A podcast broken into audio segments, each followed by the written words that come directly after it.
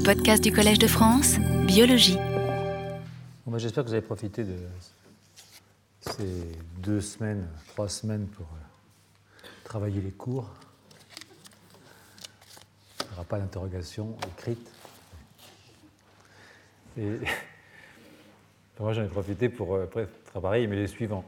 Euh, les quatre que vous allez entendre maintenant et qui sont, sont tous maintenant plus ou moins dédiés à la question du devant-derrière et dessus-dessous, et aussi de l'évolution, essayer de comprendre à partir de cette question du devant-derrière, dessus-dessous et de comment placer les bords dans un cerveau, la question de comment ça peut nous éclairer sur la naissance et l'évolution de, des hominidés, évidemment de, de Homo sapiens, qui est notre hominidé préféré. Enfin, pour, pour, pour, pour moi en tout cas. N'étant pas zoophile, euh, euh, Sapiens m'intéresse plus que le singe. Mais le singe m'intéresse dans la mesure où, évidemment, il faut comprendre le rapport entre l'homme et le singe. Donc, euh, euh, je vous ai laissé là, euh, le temps que vous attendiez, cette phrase, plutôt ce, petit texte avec lequel j'avais terminé la dernière leçon, sur, euh, qui est un texte de Darwin, donc, bien entendu, où il nous donne une, une, origine effectivement assez basse, une origine que essayé de vous rappeler, et je vais encore traiter de l'origine et de l'évolution des vertébrés maintenant. Euh, on va en rester aux vertébrés. D'ailleurs, c'est pas vrai, je n'ai pas en resté aux vertébrés ce cours-ci, il y aura encore de l'invertébré.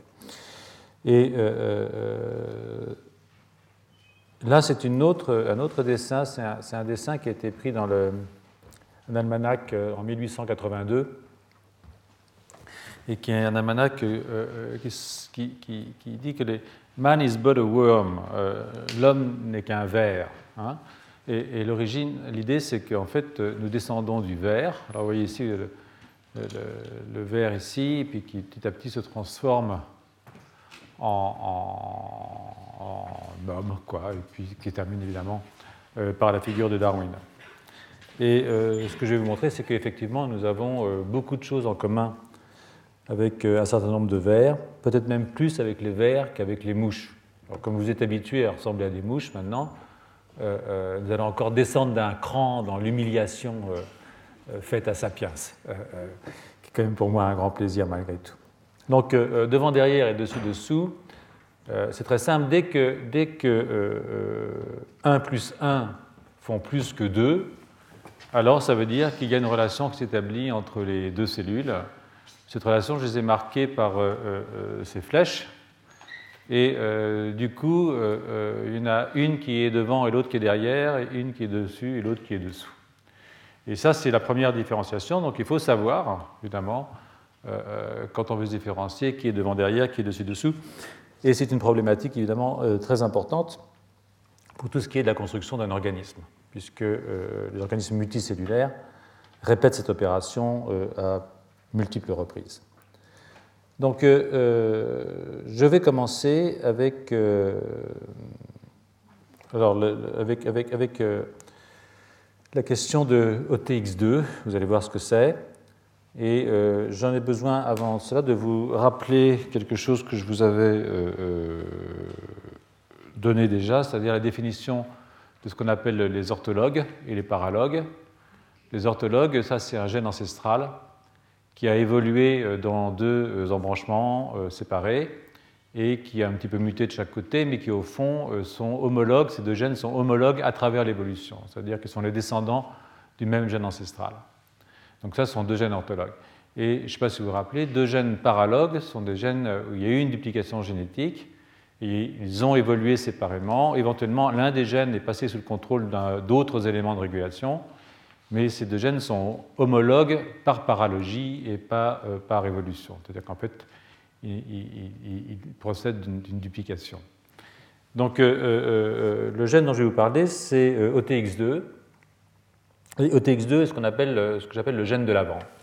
OTX2 est un, gène qui encode un facteur de transcription, c'est-à-dire un facteur qui régule l'expression d'autres gènes, et qui est pour l'essentiel toujours, qui est très ancien, hein, on, le voit déjà chez les hydres, ici, chez les, cynanthérés. Donc avant, euh, euh, avant la, naissance du premier ancêtre d'Urbi lateria, hein, euh, donc le premier ancêtre des organismes à symétrie bilatérale. Donc chez ces enterrées, on voit déjà un hydre OTX, qui est ce gène de l'avant chez l'hydre. Et puis ce gène est conservé chez tous les organismes jusqu'évidemment euh, chez nous. Il y a eu euh, des duplications. Hein. vous voyez, quand OTX transforme en OTX1, OTX2, OTX3, ça veut dire qu'il y a eu des duplications. Mais euh, fondamentalement, ce sont des descendants de ce premier gène que j'appellerais le gène de l'avant, hein, essentiellement. Donc, vous voyez ici, par exemple, chez les acidies, vous avez l'orthologue d'OTX2 qui est exprimé à l'avant chez l'acidie. Vous savez que l'acidie est pratiquement aujourd'hui un des organismes les plus proches de nous. Euh, euh, euh, voilà, c'est un urocordé. Longtemps, on a pensé qu'Amphioxus était plus proche de nous que les acidies, mais les acidies sont, très proches. Voici Amphioxus, vous voyez qu'il y a une petite expression de OTX à l'avant aussi chez Amphioxus. Et puis, vous avez la lamproie, voilà ici, avec l'expression de deux gènes OTX, ce coup-ci chez la lamproie. Voici ici chez la souris, c'est-à-dire chez nous, l'expression d'OTX, depuis l'avant de la tête jusqu'à la frontière mésencéphalique, métencéphalique, dont je reviens là. Ça, c'est télencéphale, diencéphale, mésencéphale. Et ensuite, après, vous avez le métencéphale. vous voyez, vous avez cette frontière très avant. Euh, euh, je dis gène de l'avant parce que, euh, comme je vous l'ai souvent rappelé, énormément des tissus que vous pensez des tissus de type peau, muscles et os qui sont à l'avant de l'organisme sont en fait des dérivés du tissu nerveux. Ce sont pour beaucoup des dérivés de ce qu'on appelle la crête neurale. Donc, euh, euh, euh, qu'est-ce qui se passe quand, chez une mouche, je retire OTD, qui est donc l'équivalent orthologue de OTX2 chez la mouche ben, Quand je retire OTD chez la mouche, c'est un gène gap, c'est-à-dire que je retire tout le segment dans lequel, tous les organes dans lesquels ce gène est exprimé. Et vous voyez ici le protocérébrum, deutocérébrum, il y a trois ganglions céphaliques chez la mouche, chez la drosophile. Et si je retire euh, euh, euh, ce gène, eh bien, qu'est-ce qui se passe? Je perds une partie du deutocérébrum et tout le protocérébrum, c'est-à-dire en fait tout l'avant du système nerveux de la drosophile. Maintenant, si je fais la même chose chez la souris, je perds également tout l'avant du système nerveux chez la souris. Pareil d'ailleurs chez Sapiens, il y a des cas d'anencéphalie qui sont liés à des délétions ou des mutations très fortes du locus OTX2 euh, chez Sapiens. Donc ça prouve que ces gènes ne sont pas seulement orthologues sur le plan des séquences, mais ils sont aussi orthologues sur le plan des sites d'expression, c'est-à-dire à, l'avant, et orthologues sur le plan de la fonction, c'est-à-dire que vous voyez que la perte de fonction entraîne la perte de euh, la partie antérieure euh, du système nerveux. Alors, qu'est-ce qui peut se passer si je fais un hétérozygote ou une perte, je dis, une perte de TX2 chez la, souris. Voilà une souris normale, enfin bon, aussi normale que je peux la dessiner euh, avec la palette graphique. voici ici euh, une hétérozygote, un hétérozygote dans un premier fond génétique qui ressemble énormément, donc on a perdu un seul allèle.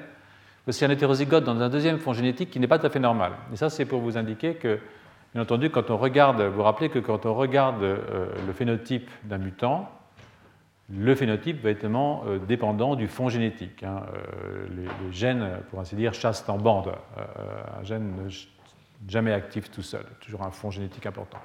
Si vous perdez les deux allèles, évidemment, vous perdez la tête chez la souris, comme vous le démontre ce dessin. Comme vous l'illustre ce dessin, il ne vous démontre rien, parce que j'aurais pu mettre n'importe quoi, et, quelqu'un aurait sûrement protesté, j'en suis convaincu. D'ailleurs, s'il y a une erreur, alors, la question c'est euh, euh, euh, si ces gènes sont orthologues, c'est-à-dire homologues à travers l'évolution, est-ce que l'un peut remplacer l'autre? Donc, ce qu'on a fait, c'est que les gens ont retiré OTD chez la mouche, donc la mouche perd la tête, et à la place, ils ont mis OTX humain, et la mouche a récupéré la tête. Donc, ça, c'est quand même bon signe.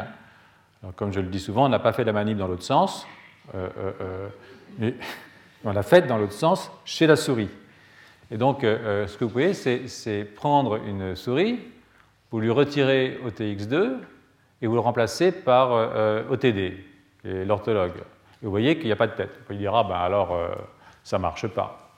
Mais si vous faites ça en ajoutant les séquences flanquantes de la souris, c'est-à-dire les séquences régulatrices de l'expression du gène de souris, alors vous pouvez récupérer une tête chez votre souris. Ce qui veut dire que le gène de séquence codante chez la mouche à condition qu'elle soit régulée correctement, c'est-à-dire au bon moment, au bon endroit, et pendant le temps qu'il faut et dans les quantités qu'il faut, le gène de la mouche peut très bien complémenter euh, le gène de la souris. Et donc ça montre qu'effectivement, vous avez une orthologie très forte.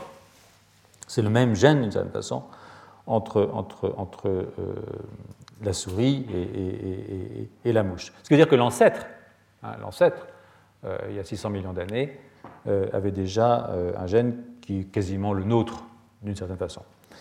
Donc, ce que je vous ai dit aussi, c'est que, c'est que ETX2 chez les vertébrés, mais pas tellement chez les vertébrés, mais chez les vertébrés, non, chez les vertébrés, a, des paralogues. Et euh, un de ces paralogues est OTX1. Donc euh, OTX2 euh, se divise, deux OTX2, évolution, il y en a un qui reste normal, qui reste OTX2, puis il y en a un autre qui mute, qui acquiert de nouvelles propriétés, qui s'appelle OTX1, et qui également est soumis à d'autres sinorégulations qu'OTX2, c'est-à-dire qui passe sous le contrôle d'autres éléments régulateurs où il développe lui-même ses propres éléments régulateurs.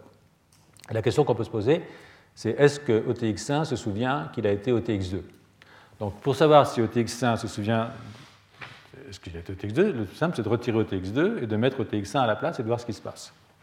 Donc euh, quand on fait ça, euh, euh, il se passe des choses intéressantes. Voilà.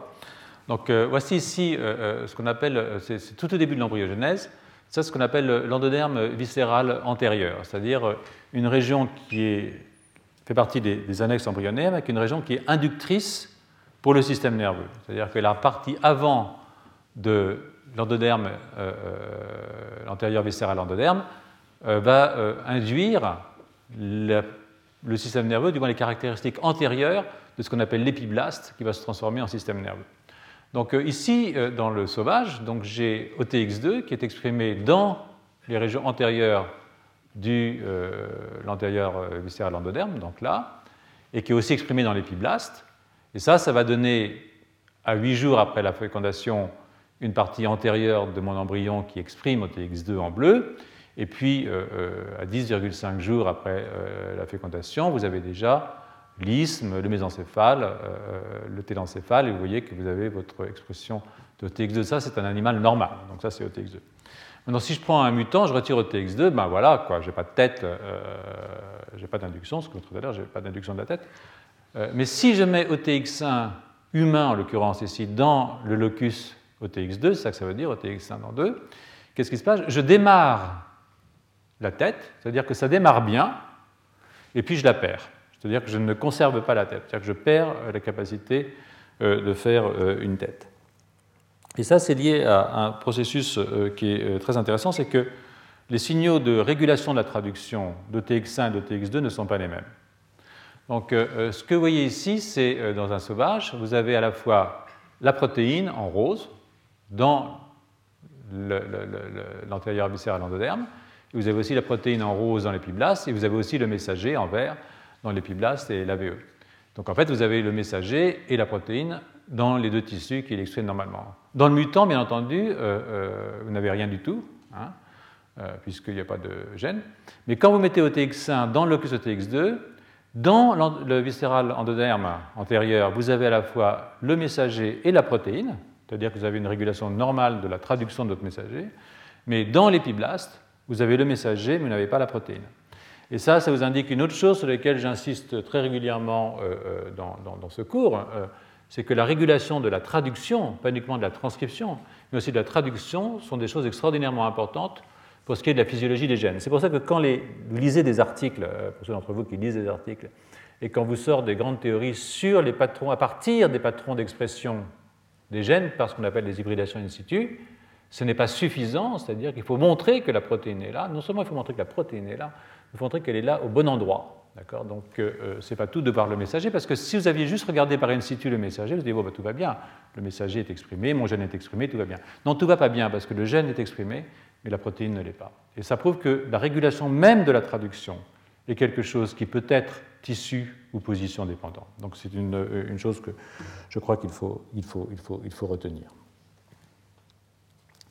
Alors, la question que je voudrais euh, maintenant euh, poser, c'est celle de,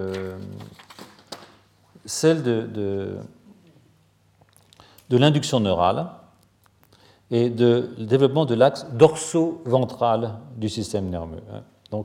Mais avant de faire ça, ça va m'obliger à parler d'une autre question qui est très très liée à cette question-là, qui est la question de la centralisation du système nerveux.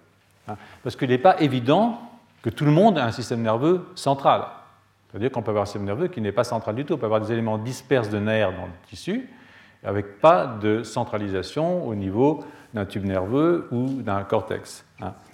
Et euh, euh, euh, à quoi sert un système nerveux? Je l'ai souvent dit, un système nerveux, c'est quelque chose qui est susceptible d'intégrer les informations sensorielles, c'est-à-dire tout ce qui vient de l'extérieur, de l'intérieur aussi, parce qu'on a aussi des informations sensorielles qui viennent de l'intérieur, bien entendu, et puis euh, euh, qui initie, en fonction de ces informations sensorielles, internes ou externes, des réponses qui sont des réponses de type motrice pour l'essentiel, attraper la nourriture, fuir un prédateur, fuir un partenaire sexuel éventuel, l'attraper le cas échéant, euh, euh, euh, mais aussi sécrétrices, c'est-à-dire sécréter des hormones, des neuromédiateurs, qui sont peut-être des réponses de type humoral, hein, qu'on oublie toujours, hein, souvent. Donc ça, c'est la fonction première d'un système nerveux. Et ces fonctions, même chez nous, évidemment, chez nous, chez Sapiens, d'autres fonctions sont apparues qui consacrent une part très importante à ce qu'on appelle euh, euh, les systèmes cognitifs, euh, les tâches cognitives. Et c'est une des choses que j'essaierai de développer vers la fin. D'où viennent nos fonctions cognitives? Comment ont-elles pu apparaître? Donc, donc, un système sensorimoteur, chez les, invertébrés et chez les vertébrés, peuvent être centralisés dans un système de ganglions. Hein, vous avez vu, proto, doto, tritocérébrum chez la mouche, le cerveau euh, chez Sapiens, et puis euh, de fibres qui arrivent et qui quittent euh, ces embryons, des fibres sensorielles afférentes et des fibres motrices afférentes, par exemple. Hein. Mais dans les systèmes diffus, vous pouvez très bien avoir une action sensorimotrice locale, hein, sans élément de centralisation. Et ça, c'est ce qui se passe chez les hydres. Par exemple, chez les cnidaires, vous avez un tissu nerveux qui n'est euh, pas, centralisé, qui est présent de façon diffuse euh, dans l'organisme et qui fait bien son boulot, hein, euh, pour les hydres en tout cas. Et cette dichotomie, pour clair qu'elle soit, n'est pas si évidente qu'il y paraît. Alors, je vais vous rappeler quand même que chez les bilatérés, il y a différents types de, Vous avez les, bilatérés qui vont donner les protostomes et les deutérostomes. Maintenant, vous êtes quasiment bon avec ça. Hein. Vous avez les protostomes qui sont des, des, qui sont des, protostomes capables de faire de la métamorphose, hein, comme les nématodes, les arthropodes. Celui-là, je ne le connaissais pas, donc je vais vous le chercher. Il est très très laid, mais bon, je vais vous montrer un petit peu à quoi ça ressemble. Vous avez euh, des protostomes qui ne sont pas euh, métamorphiques, hein, euh, comme les annélides, les flatworms, certains mollusques, les mollusques. Et puis les deutérostomes, c'est-à-dire en fait nous, en gros. Hein. Puis ici, vous avez les acélomates. Donc euh, la question, c'est de savoir à quel moment euh, euh, est apparu les systèmes diffus. Et, l'idée spontanée qui pourrait être la vôtre, bien entendu, c'est que le système diffus est plus ancien que le système central, puisque c'est nous le système central, donc c'est meilleur, donc c'est plus récent. Hein. Donc on a toujours tendance à penser des choses comme ça. Comme j'ai l'intention de vous humilier totalement et de m'humilier moi-même en tant que sapiens, je vais montrer qu'il n'en est pas du tout ainsi, en fait. Donc donc Peter Holland, Peter Holland euh, avait démontré qu'il y avait un système diffus euh, euh, chez les hémicordés, et cela avait amené à poser l'hypothèse d'une origine différente, parce que déjà notre système nerveux est assez différent de celui des mouches, contrairement à ce qu'on pourrait penser. Je reviendrai là-dessus. Et du fait qu'il y a un système diffus chez les hémicordés, eh bien, Peter Holland avait pensé qu'il y avait une origine différente du système nerveux central, euh, euh, entre les arthropodes et les vertébrés. Ce n'était pas la même origine. Donc, euh, quid de Urbilateria? Hein, Est-ce que Urbilateria, hein, l'ancêtre de tous les organismes bilatéraux, est-ce que Urbilateria avait un système diffus ou un système centré?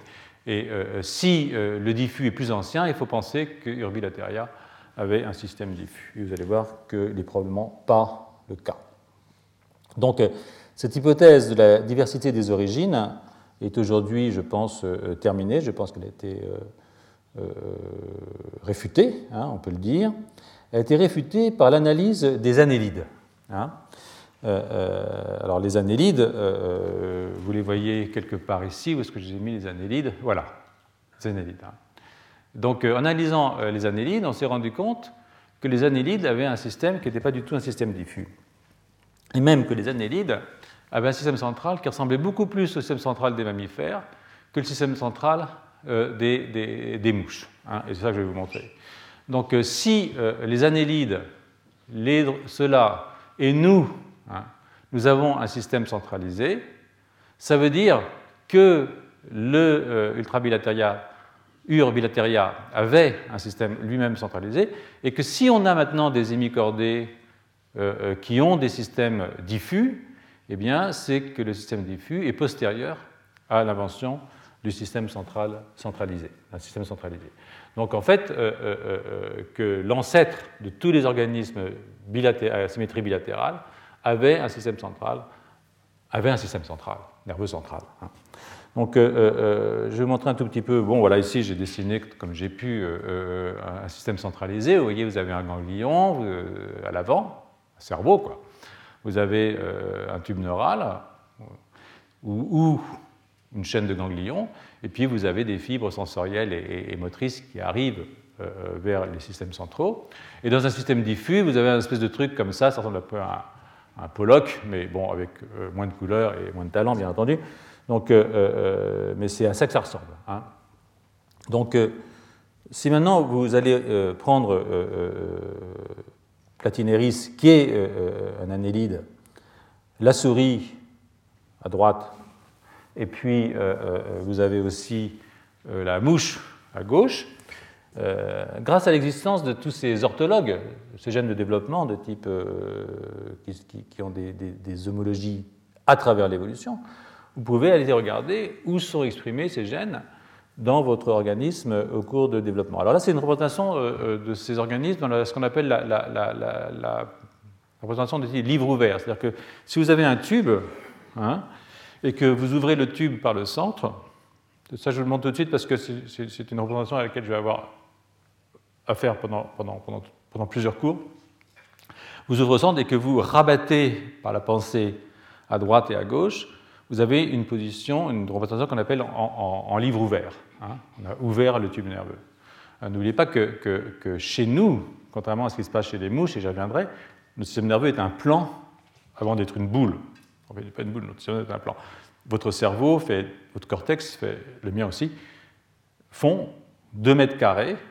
Euh, euh, donc, c'est des grands cortex hein, de 2 mètres carrés, dont l'épaisseur, c'est 3 mm.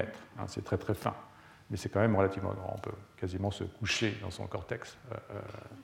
Euh, euh, donc euh, oui, 2 mètres sur 1 mètre, oui, on peut.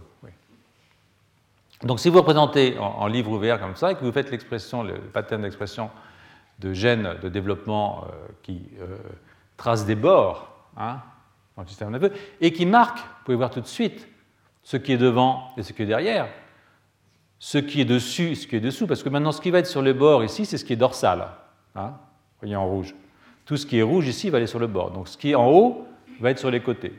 Ce qui est au centre, ici, c'est ce qui est ventral.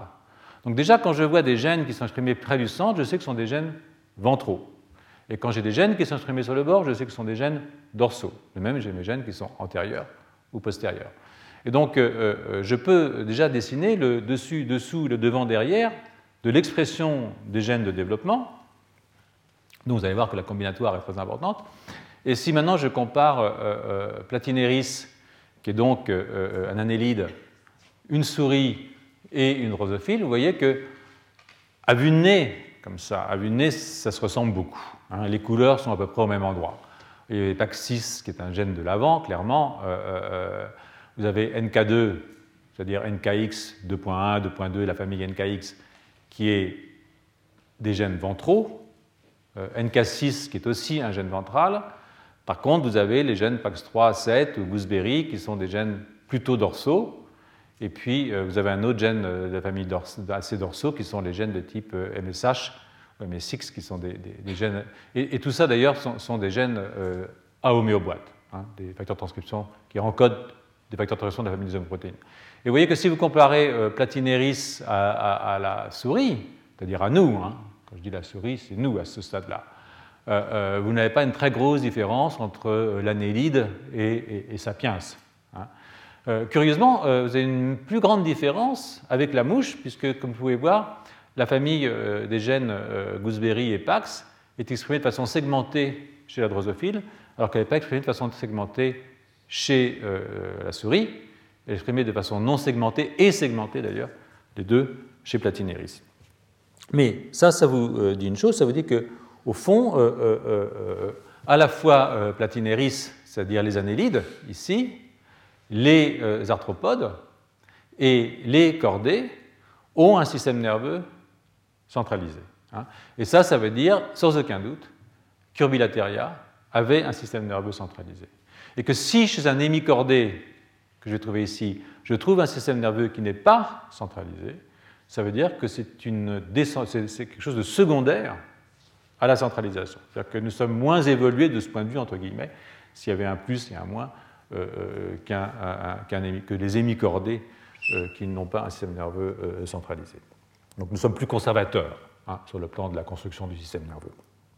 Je n'ai pas dit que c'était mieux ou moins bien, mais c'est comme ça. en tout cas, c'est toujours un, tout petit peu intéressant parce que il faut comprendre que, l'évolution ne fonctionne pas par complexification. Pas toujours. Hein. On a toujours tendance à penser que l'évolution, ça fonctionne en rajoutant des trucs, en rajoutant des couches. Des fois, l'évolution, c'est un truc qui simplifie. Et, je donnerai plusieurs exemples de euh, simplification liées à l'évolution. Donc,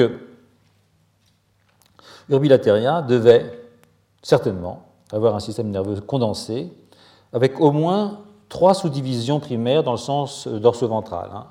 Et quand je dis euh, trois sous-divisions primaires dans le sens dorso-ventral, c'est que vous voyez tout de suite hein, que cette conservation entre ces trois couleurs, hein, le, bleu, le, mauve et le jaune, plus ou moins jaune, euh, qui est conservée, montre que cette division dorso-ventrale, ces bords entre le dorso-ventral, étaient déjà présents chez notre ancêtre urbilateria. C'est-à-dire que cette première segmentation dorso-ventrale était présente. Et vous verrez aussi que les segmentations antéro-postérieures étaient elles aussi euh, déjà présentes.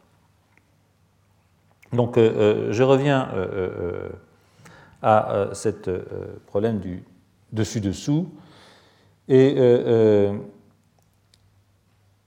cette, question de la, centralisation. Donc cette question de la centralisation du système nerveux est une question qui, au fond, peut se rapporter à la question, je dirais, de la ségrégation entre l'ectoderme neural et un ectoderme non neural hein, euh, au cours du développement précoce. Hein. Donc, euh, vous voyez ici qu'au départ, vous avez votre ectoderme qui est non neural, que j'ai marqué en bleu. Hein, dans votre organisme, euh, voilà un organisme. Ensuite, il se passe quelque chose, c'est qu'il y a une partie qui devient neurale, que j'ai marqué en rouge. Et puis cette partie neurale se divise en domaines. Et puis au sein de chaque domaine, je vais avoir des sous-types neuronaux. Donc en fond, c'est ça le développement du système nerveux, hein, pour euh, euh, un système nerveux centralisé en l'occurrence, qui est le nôtre. Donc euh, cette centralisation du système nerveux comment, nous oblige à nous interroger d'abord sur la façon dont on peut neuraliser une partie de l'épiderme non neural, de l'ectoderme non neural. Et ça, ça s'appelle tout simplement l'induction neurale, hein, pour ceux d'entre vous qui ont quelques souvenirs de leur bac. Euh, encore que moi, quand j'ai passé le bac, je ne suis pas sûr qu'on nous enseignait des choses de ce genre. Enfin, je ne sais pas pour vous, vous non plus. Pourtant, vous êtes à peine plus jeune que nous, mais un tout petit peu, apparemment. Donc, euh, ça me rassure, ça prouve qu'il y a quelque chose quand même de solide dans l'enseignement, c'est-à-dire que ça n'évolue pas trop vite. Euh, parce que ça rend quand même utile les cours qu'on fait au Collège de France, du coup, ça, justifie un petit peu mon salaire. Donc, je suis content que, que l'enseignement secondaire reste stable. Donc, qu'est-ce que l'induction neurale? Donc, euh, l'induction neurale, c'est quelque chose qui a été découvert au XIXe siècle, pas l'induction neurale, mais, l'induction au départ. Hein. la personne qui a découvert le phénomène d'induction, ben, je vous en ai déjà parlé, c'est à propos de la rétine que je vous ai parlé de ça. Hein. Je ne sais pas si vous vous souvenez, je vous ai dit, la partie du tube neural qui s'appelle le diencéphale, hein, quand elle s'évagine pour faire une rétine et qu'elle va entrer en contact avec l'ectoderme de mon. Ici, c'est un crapaud, hein, de mon xénope. Qu'est-ce qui se passe? J'induis une lentille, il va exprimer PAC 6, je ne sais pas si vous vous souvenez, et ça, j'appelais ça l'induction de l'œil. Ce n'est pas moi qui l'ai appelé, c'est Hans Spemann hein, qui a appelé ça comme ça. Et donc ça, en fait, c'est un système d'induction dans lequel on a un tissu inducteur, on a un tissu induit, et puis on a quelque chose qui vient du tissu inducteur et qui induit dans le système qui est induit. Donc on a en fait ce qu'on appelle un système d'induction. Et euh, euh, Hilde Mangold, et Hilde Mangold est morte euh, en faisant une tarte aux pommes. sa cuisinière a explosé et, donc elle n'a pas eu le prix Nobel. Mais Hans Spemann, qui ne faisait pas la cuisine, lui a vécu suffisamment longtemps pour développer ce travail sur l'induction neurale. Et qu'est-ce que ça voulait dire faire l'induction neurale? Ce qu'ils ont fait, c'est qu'en fait, à l'époque, la question, c'était. C'est toujours une question qui est une question importante aujourd'hui. C'est-à-dire que j'ai une blastula, j'ai un embryon, stade blastula, j'ai un œuf. Hein. L'œuf, il est là. Il prolifère. Dans le cas d'un xénope, ça ne prolifère pas, ça segmente. C'est-à-dire que c'est des cellules qui se coupent en petits morceaux pour faire plusieurs cellules, mais, mais le principe est le même. Au bout du compte, j'ai beaucoup de cellules qui s'appellent la morula, une petite mûre, et puis euh, ensuite, j'ai euh, la blastula, euh, qui est un autre stade. Et dans cette blastula, je peux faire des cartes du destin. C'est-à-dire que j'ai des régions de la blastula qui vont donner tel tissu, celles-là vont donner tel tissu, celle-là autre.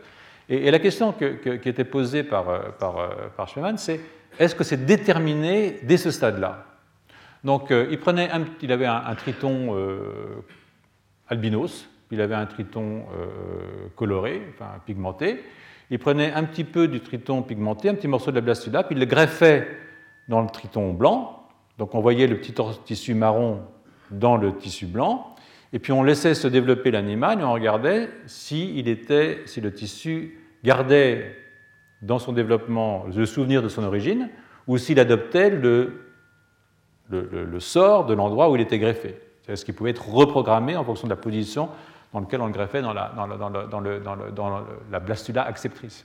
Et en, général, en général, le tissu s'adaptait à sa nouvelle position. Mais un jour, ils ont greffé une petite région ici qu'on appelle la lèvre dorsale du blastopore. Ils l'ont greffé dans la région ventrale. Et ils se sont rendus compte d'une chose, c'est que ça ne marchait pas du tout quand ils ont fait ça. Vous voyez, ils ont mis ce morceau-là, là, ils ont obtenu euh, un animal à deux dos. Hein. À deux dos, c'est-à-dire en fait à deux systèmes nerveux.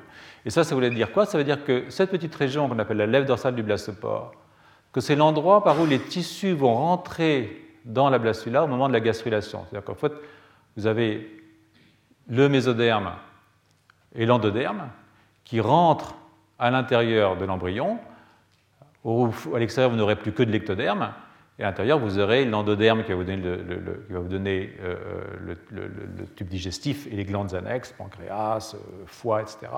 Et puis vous aurez le mésoderme qui va vous donner l'os, le muscle essentiellement. Et donc, euh, euh, c'est ce petit trou par lequel les cellules peuvent rentrer, les cellules qui vont donner de l'endoderme et du mésoderme peuvent entrer. Ce petit trou, c'est une forme une lèvre, et la lèvre dorsale ici. Mais cette lèvre dorsale, si je la greffe de l'autre côté, je fais un animal à euh, deux dos, c'est-à-dire que j'induis un deuxième système nerveux.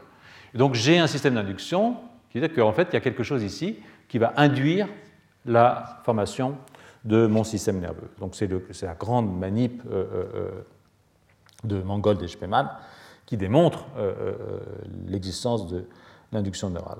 Alors c'est une observation qui, a été catastrophique, pour rien me cacher, parce que c'est une observation qui a conduit des générations de chercheurs à faire des manips sans fin et sans résultat. C'est-à-dire que je pense qu'il y avait une obsession. C'est-à-dire comme le tissu nerveux c'est tellement mieux que le reste, euh, euh, il fallait forcément plus de choses pour faire du tissu nerveux. Donc euh, ce qu'on a cherché, c'est une molécule en plus qui permettait de faire du tissu nerveux. Et, cette course à l'inducteur, en fait, a duré très très longtemps, plus de 50 ans, pour rien vous cacher, avec beaucoup d'avatars, parce qu'il y a un résultat qui n'était jamais pris en compte dans toutes ces manips. c'est qu'il suffit de perturber le système pour faire du tissu nerveux. C'était très simple. En fait, vous prenez un petit peu de poudre de kaolin là-dessus, vous le bougez un petit peu, vous dissociez les cellules, et hop, je faisais du neurone. Euh, euh, ça, c'était ce que disaient les, embryons. Mais personne ne voulait voir ça, bien entendu, parce que c'était trop simple. Que, en fait, l'ectoderme a une tendance spontanée, c'est ce qu'on appelle le default pathway, à faire du tissu nerveux. Et euh, c'est euh, dans les années 1980, c'est-à-dire bien longtemps après, une centaine d'années après en fait, que des manips faites par le groupe de Richard Melton ont montré qu'en en fait, il fallait des choses en moins pour faire du système nerveux. En fait, ce qui se passe, c'est que toute la région dorsale est empêchée de faire du système nerveux, hein, et que c'est si on bloque cet empêchement qu'à ce moment-là, on peut faire du tissu nerveux. Donc euh, voici la manip du groupe de Meldon. C'est les BMP, vous vous rappelez, les BMP, DPP, on en a parlé plusieurs fois. Ce sont donc des euh, morphogènes qui se fixent à des récepteurs et qui envoient un signal. Hein. Et euh, quand j'ai ce signal, eh bien, ça veut dire qu'on est derme ne donnera pas de tissu nerveux. Alors, ce qu'a fait Dick Melton, c'était de faire exprimer très fortement dans l'œuf un récepteur tronqué, c'est-à-dire que je peux fixer le morphogène, mais je ne traduis plus le signal. Donc le peu de molécules, truc normal, qui, ont qui peuvent se transduire, ne voient plus le signal parce que le signal est entièrement bloqué par ce leurre, d'une certaine façon, qui est un leurre moléculaire, qui va aller trapper tout le morphogène. Eh bien, euh, quand je fais ça, eh bien, tout d'un coup, je bloque le signal et je commence à avoir de l'ectoderme neural. C'est-à-dire que j'induis du tissu nerveux. Hein. Et euh, c'est ainsi que euh, ce qui a été démontré ensuite, par la suite, avec Melton, de Robertis, toute une série de, chercheurs, c'est que ce que, ce que sécrète la lèvre dorsale du blastopore, ce sont des molécules qui bloquent le morphogène. Et si je bloque le morphogène, à ce moment-là, je peux induire la formation de mon système nerveux. Alors, euh, euh, euh, oui, donc, donc on, a, on, on, on, une tendance normale, c'est-à-dire c'est le default pathway, et il faut rajouter évidemment un truc, c'est un truc qui bloque quelque chose qui existait déjà pour faire du, tissu nerveux. Alors, ces inhibiteurs, comme la cordine, comme Noggin, il y a une série d'inhibiteurs des BMP, sont synthétisés par la lèvre dorsale du blastopore, et c'est cette activité anti-BMP euh, qui permet l'action dorsalisante, euh, la dorsalisation et donc la formation du tissu nerveux.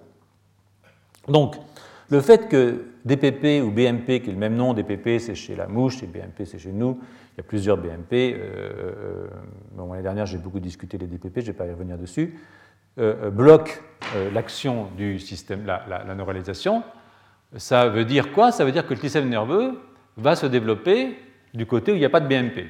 Hein. Et, c'est là que vous allez voir que le dessus-dessous euh, revient, parce que euh, chez euh, le xénope, hein, vous voyez ici ce qui se passe, c'est que chez le xénope, on a les BMP, DPP dans les régions ventrales, et les cordines qui vont bloquer les BMP dans les régions dorsales, et c'est pour ça que le système nerveux se développe dans les régions dorsales chez les vertébrés. Quand je dis xénope, je veux dire vertébrés pour l'instant. Alors que chez la mouche, c'est le contraire, les BMP sont dorsales et les inhibiteurs de BMP sont ventrales, et c'est pour ça que chez la mouche, le nerveux, il est ventral. Donc en fait, chez les arthropodes, chez un vertébré, le système nerveux est ventral, et chez nous, il est dorsal, postérieur pour les bipèdes, si vous préférez. Donc euh, euh, euh, voilà ici ce qui se passe chez un vertébré. Vous avez donc l'ectoderme neural, qui est maintenant dorsal, en position dorsale, comme je vous l'ai montré. Vous avez le mésoderme, aussi la région ventrale. Vous avez ici la région non neurale.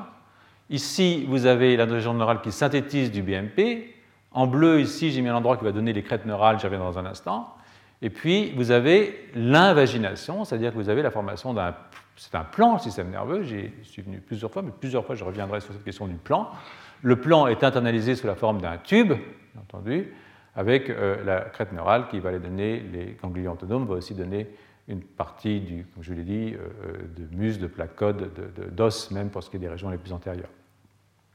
Et chez les arthropodes, vous avez un système qui est différent, c'est-à-dire que vous avez donc l'épiderme qui est lui dorsal au lieu d'être ventral. Vous avez une migration de la région neurale vers l'intérieur, vers la pression ventrale, une entrée du mésoderme, bien entendu, et au lieu d'avoir la formation d'un tube chez les arthropodes, vous avez l'entrée une par une, de cette façon, une internalisation des cellules. C'est-à-dire que les cellules rentrent dans l'embryon. C'est pour ça que chez les, les, arthropodes, vous n'avez pas un plan, hein, vous n'avez pas un tube, vous avez des ganglions. Et, ça, c'est une grosse différence, hein, parce que euh, le ganglion, c'est moins sympa que le plan. Hein. Parce que vous avez un plan, pouvez avoir un cerveau de 2 mètres carrés, d'accord? Mais avoir un ganglion de 2 mètres cubes, euh, euh, c'est beaucoup plus difficile. D'abord, il faut être très costaud. ensuite, il faut aller l'irriguer jusqu'au centre. Donc, en fait, je pense que l'invention du plan a été une chose très importante pour le développement du système nerveux chez les, vertébrés. Hein. et que le fait que ces malheureux arthropodes euh, n'est que des ganglions et probablement euh, euh, un blocage pour l'évolution. Donc, ça ne veut pas dire que ce n'est pas eux qui nous survivront, ça c'est une autre affaire. Mais nous, on est peut-être trop intelligents, ça c'est un, autre problème. Enfin bon, donc le système nerveux des arthropodes est ventral et non dorsal comme chez les vertébrés, en accord avec cette règle évidemment qu'il se développe du côté opposé au côté qui exprime des PP-BMP. Alors euh, ça, ça avait été vu euh, en 1875 déjà. Euh, Anton Dorn avait proposé que les vertébrés ont hérité leur système nerveux central d'un annélide, hein, d'où le dessin du départ de Punch en 1882, qui était en fait une critique de Dorn, d'un ancêtre annélide, qui aurait inversé leur axe dorso-ventral au cours de l'évolution. C'est-à-dire que le dessus-dessous est devenu le dessous-dessus. Hein. c'est c'est comme ça. Donc c'est une idée d'une inversion qui avait été déjà défendue, euh, pour ceux qui ont bonne mémoire, par quelqu'un qui s'appelle Étienne Geoffroy Saint-Hilaire en 1822, en même temps que Étienne Geoffroy Saint-Hilaire avait euh, proposé que la segmentation chez les arthropodes euh, correspondait à la segmentation chez les vertébrés et qu'au fond, il n'y avait que globalement qu'un seul plan de l'organisme pour tous les animaux, qu'ils soient invertébrés ou vertébrés. Ça n'a pas été entièrement apprécié, mais, mais, mais j'y reviendrai là-dessus. Donc euh, euh, cette idée euh, a été confirmée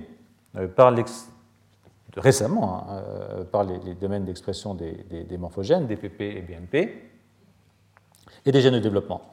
Alors, voilà, l'hypothèse. Hein. L'hypothèse, c'est qu'au au début, c'était comme ça, hein. et puis il s'est mis sur le dos, donc on a inversé le tissu nerveux, et puis la bouche à migrer vers les régions euh, ventrales. Donc en fait, voilà l'ancêtre.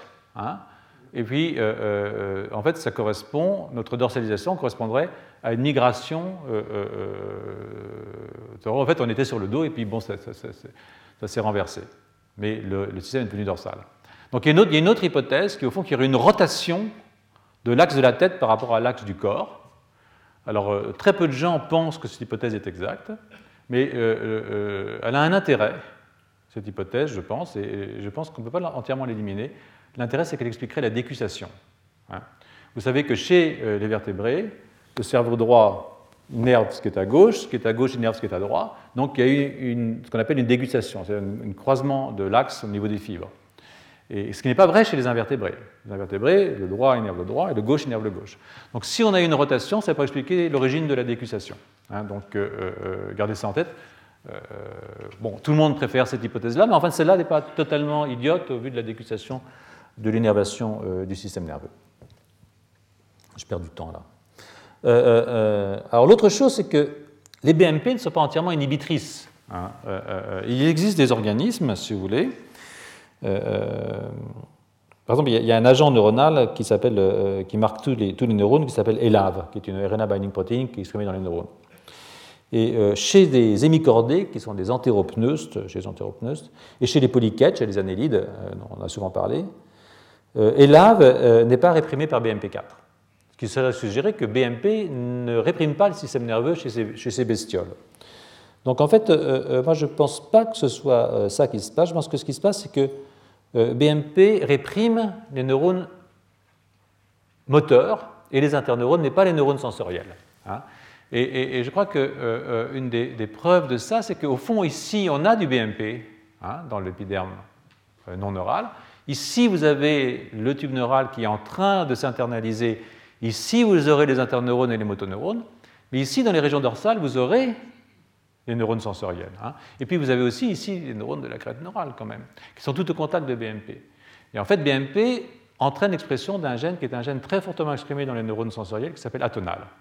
Donc ce qu'on peut imaginer, c'est que fondamentalement, BMP réprime ce qui est interneurone et motoneurone, mais ne réprime pas euh, ce qui serait sensoriel, et que c'est ça qu'on verrait euh, chez les entéropneus. Donc ça, je vous, laisse ça à votre, à, votre, à votre réflexion pour ceux que ça peut intéresser.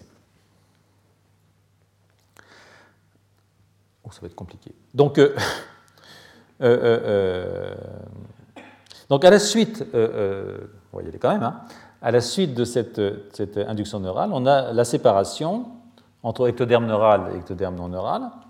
Et euh, l'ectoderme neural est lui divisé en, trois régions essentiellement, en trois bandes dorso-ventrales, hein, euh, euh, que je vous ai exprimées ici avec des couleurs, donc MSH, IND et, VND.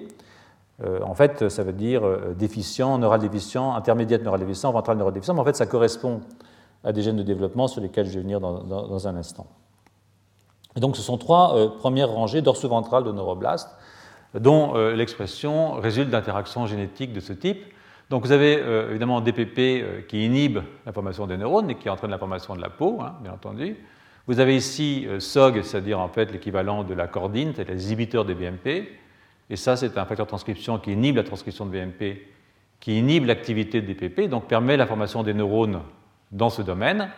Et puis ici, vous avez trois zones, MSH, IND et VND, qui sont liées, elles, à des interactions en fait inhibitrices entre euh, des facteurs de transcription qui euh, sont à l'œuvre dans ces différentes régions, et dont je vous ai marqué ici les actions inhibitrices. Mais le résultat, c'est que vous avez la formation de euh, trois domaines, et si vous êtes intéressé, vous avez la référence.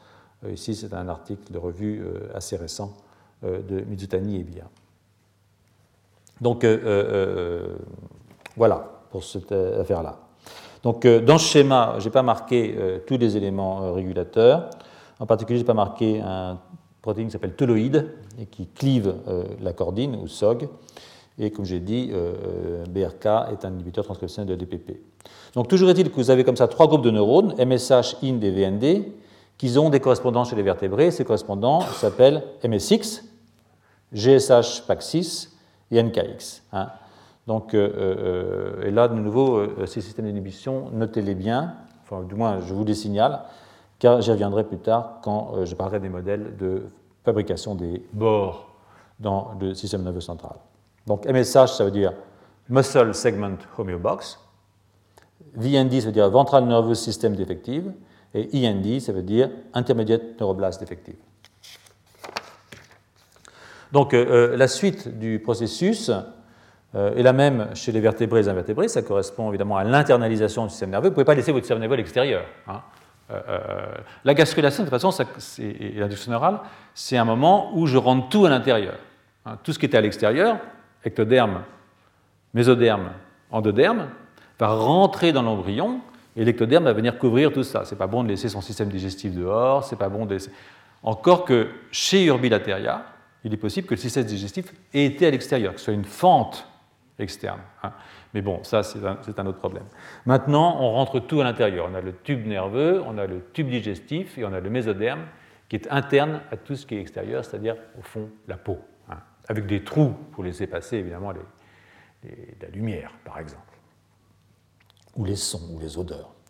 Euh, euh, on a du système nerveux qui est quand même assez exposé. Euh, par exemple, dans la muqueuse olfactive, vous avez directement les récepteurs qui sont à l'air.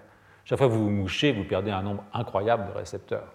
Euh, euh, c'est pour ça que ça se reproduit dans la muqueuse olfactive. Vous les reproduisez aussi. Donc euh, c'est un des rares endroits où il y ait de la production de neurones chez l'adulte, parce qu'on les perd. Donc la formation du... J'ai pu vous donner l'idée là que la formation du l'axe antéro-dorsoventral était liée entièrement au BMP. Hein. Or, pour ceux d'entre vous qui ont suivi les cours l'année dernière, ils savent que ce n'est pas vrai, hein, qu'il y a du sonic et jog aussi, important. Mais en fait, il existe un certain nombre d'expériences qui montre qu'on peut faire du patterning dorso-ventral complet en l'absence, en l'absence de sonic et jog. Hein. Euh, euh, alors sonic et jog lui agit à travers des facteurs de transcription, GLI euh, en l'occurrence, mais il existe, il existe des expériences qui suggèrent que chez les vertébrés, même en l'absence de sonic et jog, les BMP peuvent induire un patron correct d'expression dorso-ventrale des gènes de développement. Alors, euh, euh, chez les polyquettes, c'est classique. Chez les polyquettes, vous avez un patron dorsoventral en l'absence de sonic hedgehog. Donc, on suppose que chez Urbilateria, euh, il n'y avait pas de sonic hedgehog, mais qu'on pouvait quand même avoir un patron dorso-ventral entièrement lié au système BMP. Donc l'idée qui, est amenée aujourd'hui, c'est que c'est quand les organismes se sont augmentés en taille hein, que vous avez un truc plus grand, que BMP était trop court, si j'ose dire, pour aller euh, paterner les, régions ventrales. donc il a fallu inventer, inventer des systèmes ventraux de morphogènes. Parce que les morphogènes, c'est une chose sur laquelle je, reviens très souvent, les morphogènes ne peuvent pas diffuser à très longue distance. Hein. Donc euh, l'idée euh, là, c'est que dès que le tube nerveux est devenu trop important, il a fallu inventer des morphogènes ventraux pour compléter l'incapacité de BMP à induire, un pattern normal sur un axe trop long. Donc que l'invention des morphogènes ventraux serait une invention secondaire au cours euh, de, l'évolution. Alors, euh, euh, ça veut dire que BMP et SOG, Cordine, si vous voulez, sont des, systèmes extrêmement anciens. Et, je crois que la démonstration que sont, la preuve que sont des systèmes vraiment anciens, c'est qu'on les retrouve chez les diploblastes, c'est-à-dire les organismes à deux tissus seulement, sans, sans, sans mésoderme, juste endoderme et ectoderme, on les retrouve euh, chez les coraux, on les retrouve chez les méduses, on les retrouve chez l'anémone de mer, le long d'un axe qui est perpendiculaire à l'axe des ox, c'est-à-dire l'axe antéro-postérieur. Donc euh, euh, l'axe des BMP est vraiment un axe dorso-ventral, et l'axe antéro-postérieur est l'axe des gènes qu'on appelle les gènes OX, qui, comme vous le savez, mais j'y reviendrai peut-être, j'y reviendrai certainement au cours du cours, déterminent l'axe antéro-postérieur. Ces patrons dorso-ventraux d'expression sont conservés partiellement entre la drosophile et les vertébrés. Euh, euh, mais comme je vous l'ai dit, les annélides sont encore bien plus proches euh, de ce point de vue des vertébrés. Voilà. Donc l'autre chose, c'est que vous pouvez voir ici, donc voilà l'axe dorso-ventral.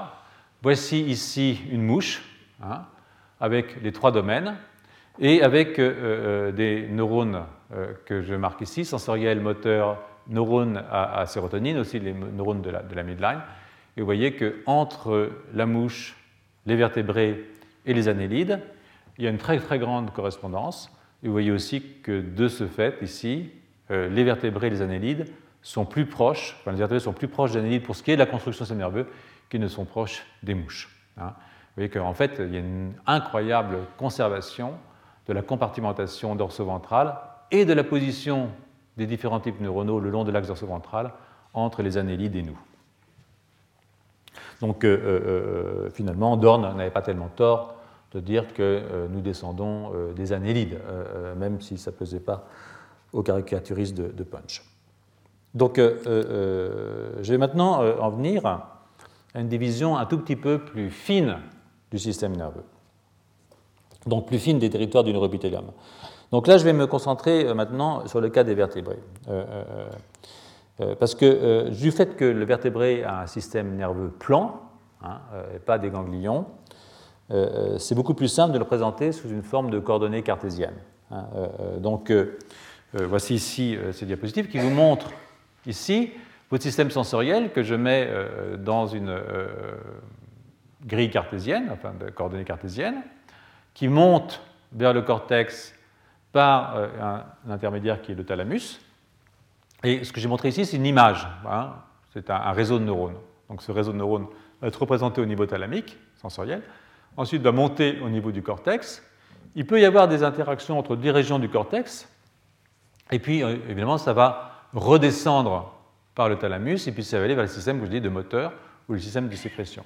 Ça, ça veut dire quoi? Ça veut dire que fondamentalement, les trajets neuronaux que j'ai dessinés ici, c'est-à-dire que ce qu'on appelle l'homonculus du miroir, c'est-à-dire euh, si on s'en regresse juste au plan sensoriel, la personne que vous regardez dans la glace le matin quand vous prenez votre douche, euh, euh, que vous vous rasez pour ceux qui se rasent, vous vous maquillez pour ceux qui se maquillent, est lui-même déterminé par des gènes de morphogénèse qui sont le nom de ces quatre complexes, qui sont les complexes OX, hein. Il y a aussi du dorsal ventral, mais on va regarder en antéro-postérieur. Donc vous avez la formation de votre homonculus de miroir, mais qu'avec le système sensoriel, vous montez cette représentation vers le système nerveux central, donc vers le thalamus. Alors elle est déformée. Hein, ça, ce sont des réseaux de neurones vous voyez là. C'est déformé parce que, évidemment, la taille de l'organe maintenant n'est pas la taille normale, celle que vous voyez, mais elle est la taille qui est corrigée par un coefficient d'activité. plus c'est actif et plus vous êtes grand dans le cerveau. D'accord?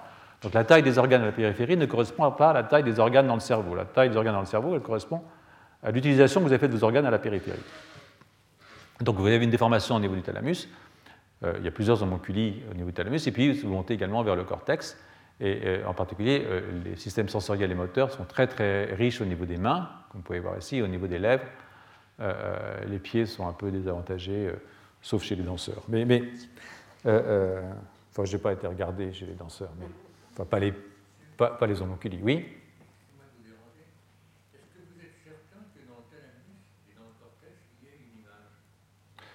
Une image oui. Mais ce sont des réseaux de neurones. Oui, je suis certain. Oui, je suis certain. Une image. C'est vous qui avez dit l'image. Moi, je n'ai pas parlé d'image. Hein. J'ai dit, non, non. Oui, j'ai dessiné.